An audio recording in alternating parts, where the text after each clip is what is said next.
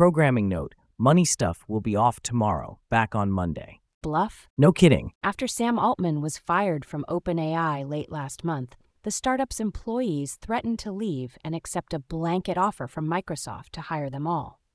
This was an audacious bluff, and most staffers had no real interest in working for Microsoft. Several current and former employees told Business Insider.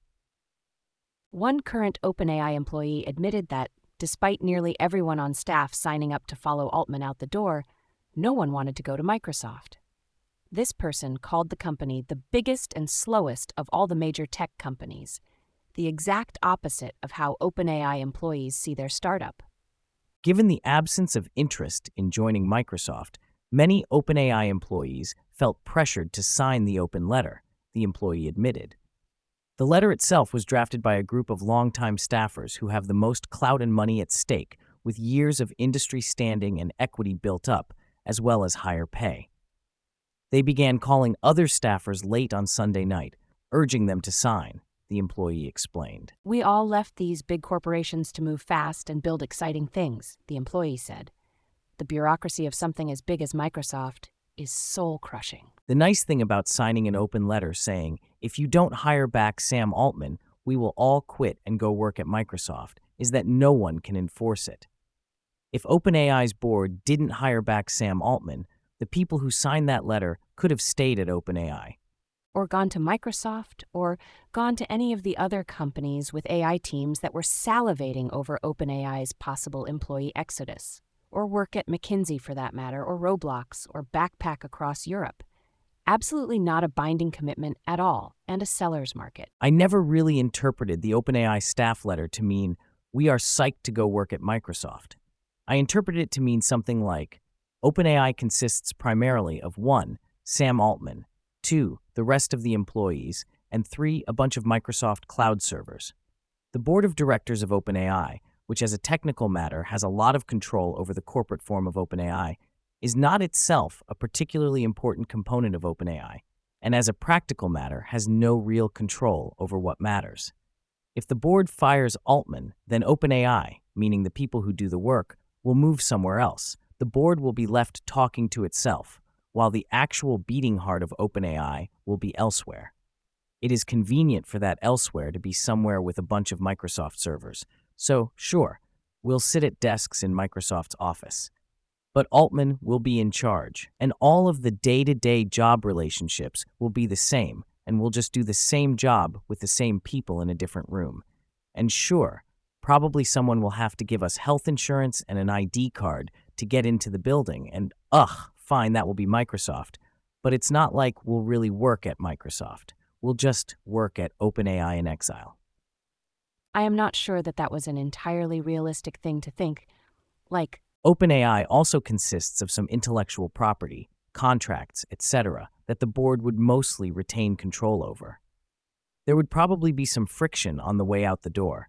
Some of the employees who signed the letter would in fact go work at competing AI companies or stay at OpenAI, meaning that you couldn't just seamlessly recreate the exact same work relationships at OpenAI in exile that you had at OpenAI the week before. It does seem unlikely that Microsoft would just give you desk space and ID cards and servers and not meddle at all in your day to day working life, though I'm sure they promised Altman something close to that. But I do think it was correct as a diagnosis of the limits of the board's power. The company consists essentially of its employees, and if they are loyal to Altman, then they can cut the board out of things. And anyway, it was realistic enough to work as a bluff. SpaceX tender. One small problem with that bluff was that before the Sam Altman drama, OpenAI's employees were about to be able to sell some of their shares of OpenAI stock at an $86 billion valuation. Presumably, if they all left for Microsoft, one, they might forfeit their stock, and two, the stock would be worthless anyway, so the tender would be off. They had powerful reasons of self interest to stay and make the best of things, though maybe Microsoft would have made them whole. In some sense, if all of OpenAI's employees left to run OpenAI in exile at Microsoft, that would be like Microsoft acquiring OpenAI for free. The least it could do would be give the employees some shares. But then Altman came back. Everything is fine. The tender is apparently still going ahead. the employees get paid. It is striking that there are startups with 1. Valuations in the tens of billions of dollars, 2. Employees who have owned stock for a while and would like to be cashed out, and 3. Investors clamoring to buy that stock from them. Private markets are the new public markets, I like to say around here. In modern markets, you can be a huge household name company and raise billions of dollars from a wide range of investors without ever going public. The main weakness of that claim involves secondary liquidity. Public companies' shareholders can easily sell stock, which means in particular that employees can turn their stock based compensation into cash. Private companies, shareholders can't just sell whenever they want to, but they want to employees do not have an infinite time horizon. They'd like to eventually be able to use their stock to buy a house. Venture capital funds also do not have an infinite time horizon. They usually have to return money to their own investors within 10 years or so. And so, traditionally, private startups that big and old enough eventually have to go public. But we talked the other day about venture capital continuation funds, which basically allow VC firms to sell their investments to themselves in a way that restarts the clock and allows them to recognize their gains. And now the employee tender has become somewhat standard. Bloomberg News reports Elon Musk's SpaceX has initiated discussions about selling insider shares at a price that values the closely held company at 175 billion or more, according to people familiar with the matter the most valuable U.S. startup is discussing a tender offer that could range from $500 million to 750 million, said some of the people, who asked not to be identified because the information is confidential. SpaceX is weighing offering shares at about $95 apiece, the people said. Terms and the size of the tender offer could change depending on interest from both insider sellers and buyers. A $175 billion valuation is a premium to the $150 billion valuation the company obtained through a tender offer this summer. The increase would make SpaceX one of the world's 75 biggest companies by market capitalization, on par with T-Mobile USA Inc. 179 billion, Nike Inc. 177 billion, and China Mobile 176 billion, according to data compiled by Bloomberg. Nike stock trades about $800 million per day, while SpaceX apparently does roughly three $750 million tender offers a year. So, less liquid than public markets. But still, billions of dollars a year of liquidity for employees and early investors to cash out. I assume SpaceX will eventually go public, and it is discussing an initial public offering for its satellite internet business Starlink as soon as late 2024, though Elon Musk seems to genuinely dislike public markets. But you could imagine a world in which people work their whole careers at SpaceX or OpenAI.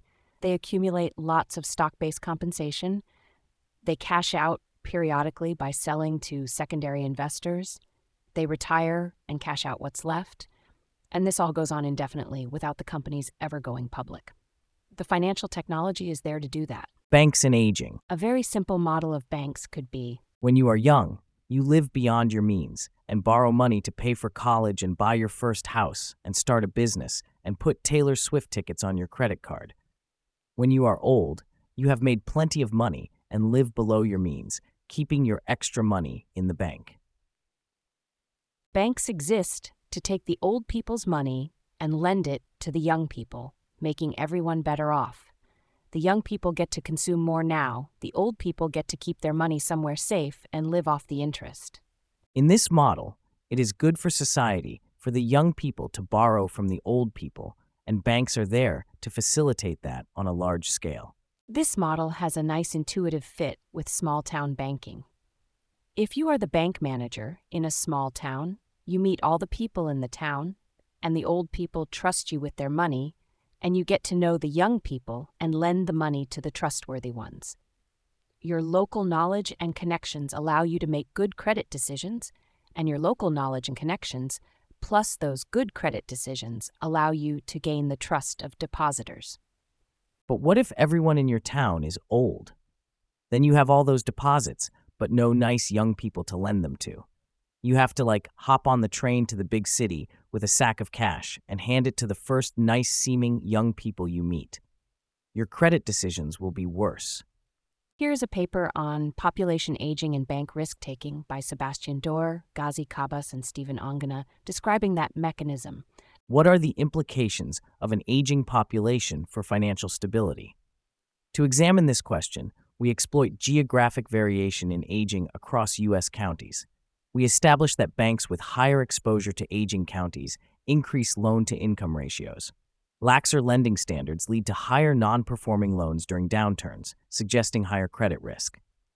Inspecting the mechanism shows that aging drives risk taking through two contemporaneous channels deposit inflows due to seniors' propensity to save in deposits, and depressed local investment opportunities due to seniors' lower credit demand. Banks thus look for riskier clients, especially in counties where they operate no branches. Two points here.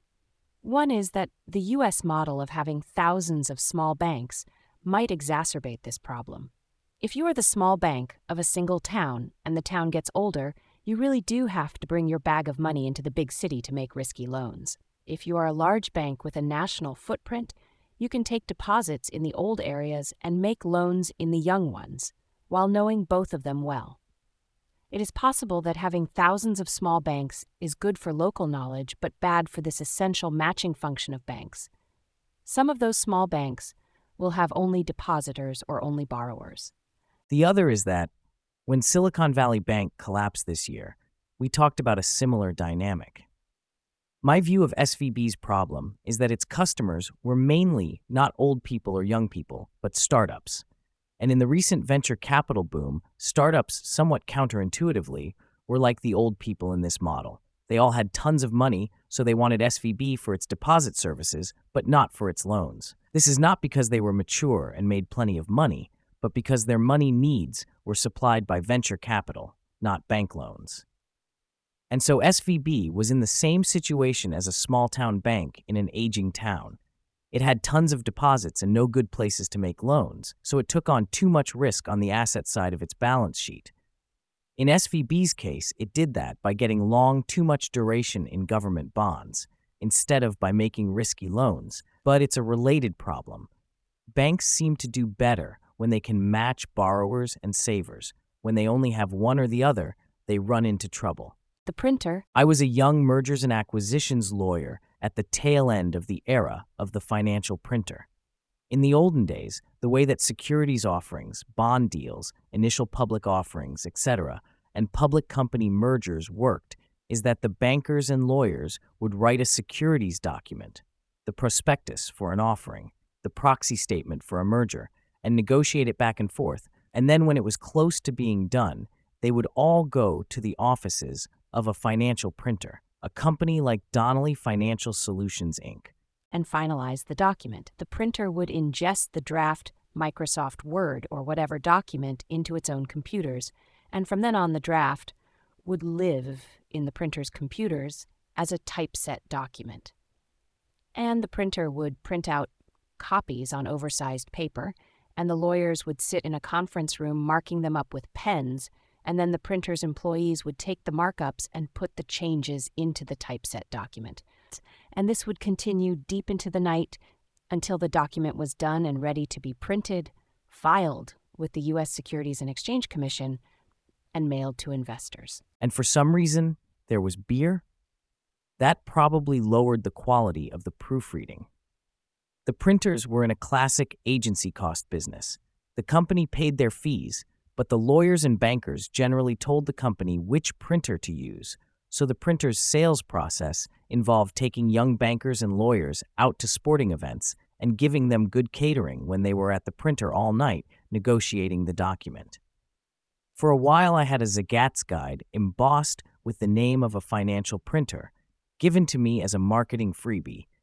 This was when there were Zagat's guides. This is all much less important now because computers are better and it is easier to turn a draft Word document into a typeset PDF prospectus or an Edgarized document ready to be filed on the SEC's filing system or a glossy printed prospectus, or all three, than it used to be. You don't have to spend all night at the printer's offices marking up paper copies and having a beer at the printer at 3 a.m. is no longer a rite of passage for young bankers and lawyers.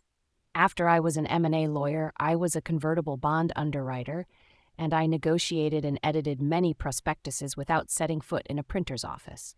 Still, you do need a PDF prospectus, and you do need to file the prospectus with the SEC's somewhat touchy and complicated EDGAR system, and you probably even want a printed prospectus to hand out to investors and board members, so there are still financial printers printing them. Here's a fun Wall Street Journal story about them. Putting together the prospectus has long been a rite of passage for pre IPO companies. For years, companies dutifully printed up thousands of copies for bankers to share as they made the rounds, drumming up investor interest. Today, most of those meetings are virtual, and companies print far fewer copies. While investors do pounce on newly filed prospectuses, most pluck out the key figures while skimming digital copies. But the most boring book in the world lives on. The business has been a moneymaker for the unassuming printer that handles most of the jobs.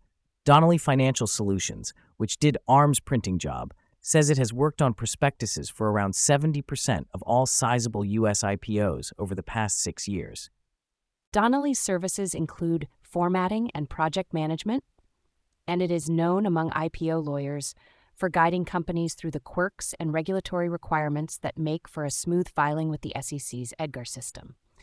In the early aughts, a large technology company might print as many as 35,000 copies of its prospectus, according to Craig Clay, president of global capital markets at Donnelley. The SEC stopped requiring print copies in 2005, and these days around 100 copies is more standard.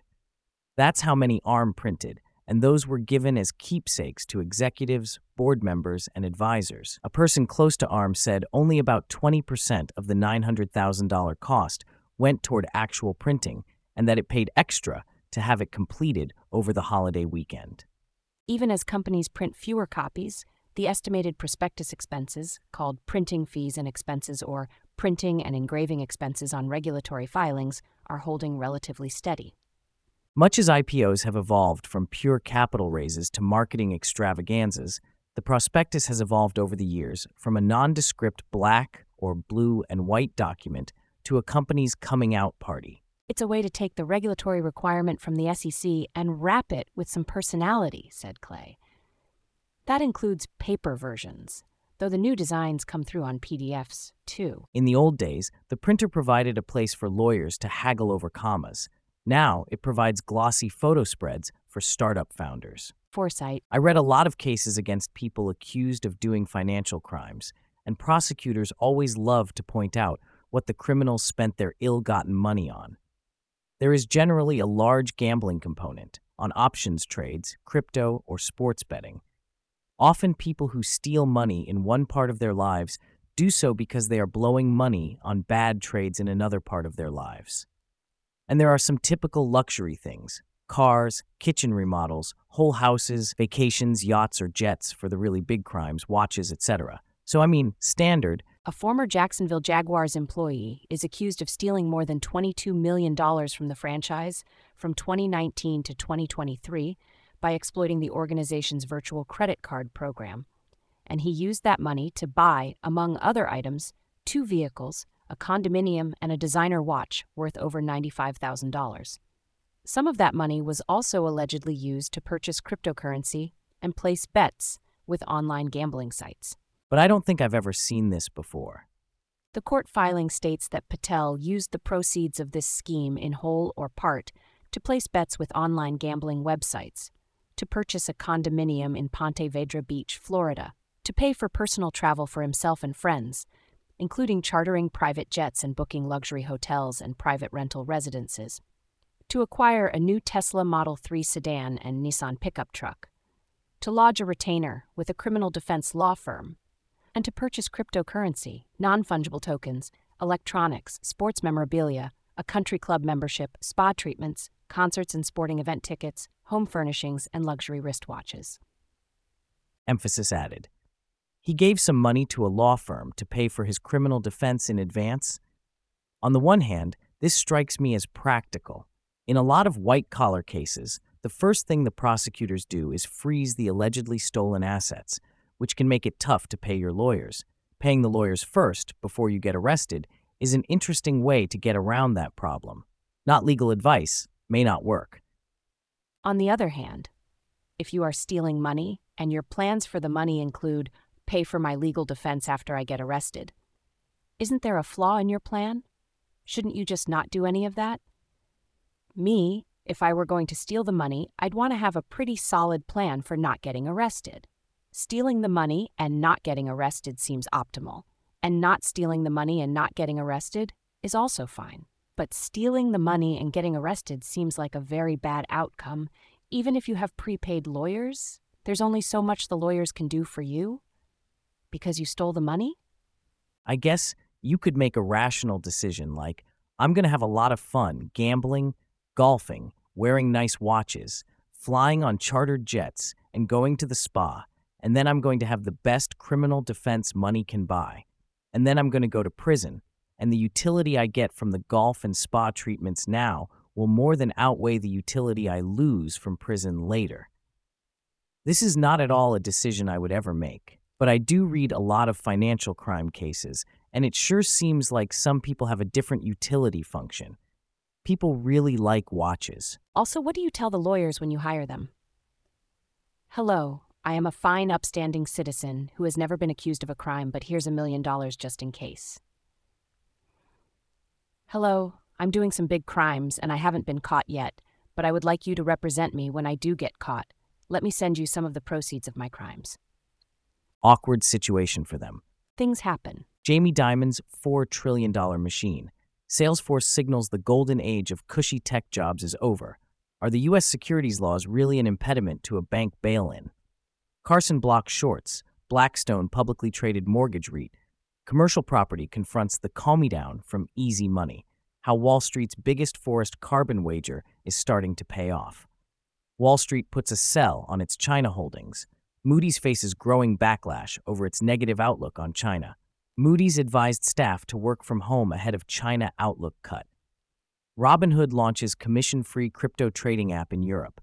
How the biggest boutique fitness company turns suburban moms into bankrupt franchisees. Two hours of meetings a day is more than enough for most workers. Dimon says he would shut down crypto if he had government role. If you'd like to get money stuff in handy email form right in your inbox, please subscribe at this link, or you can subscribe to Money Stuff and other great Bloomberg newsletters here. Thanks. I mean, in a normal company, if you sign an open letter threatening to quit, management might reasonably decide to fire you even if you change your mind. But since virtually all of OpenAI's employees and managers signed the letter and artificial intelligence researchers are in high demand, that would not have been a realistic option for OpenAI. That is this one, the one over the summer at a 150 billion valuation and another one in January at 137 billion. I'm not sure this one will get done by the end of the year or be for $750 million, but you get the idea. The traditional life cycle theory is that you live below your means in middle age and beyond your means in youth and old age. But in practice in old age, this often means living beyond your income by spending down bank deposits, while in youth, you don't have bank deposits to spend down, so you take out loans. Similarly, if everyone in your town is young, you will be able to make good credit decisions, but won't have any money to lend. So you'll have to hop on the train to the big city with an empty bucket and try to borrow the money from a big bank. In my day, it was called R.R. Donnelley and Sons, which later spun off its financial printer business into Donnelley Financial Solutions. In my day, though, Donnelley was one of several competing printers. The business is more consolidated now. A realistic possibility is Hello, I was just interviewed by the FBI and worry I'm going to be arrested any minute now. Can I hire you? Less funny than the other ones.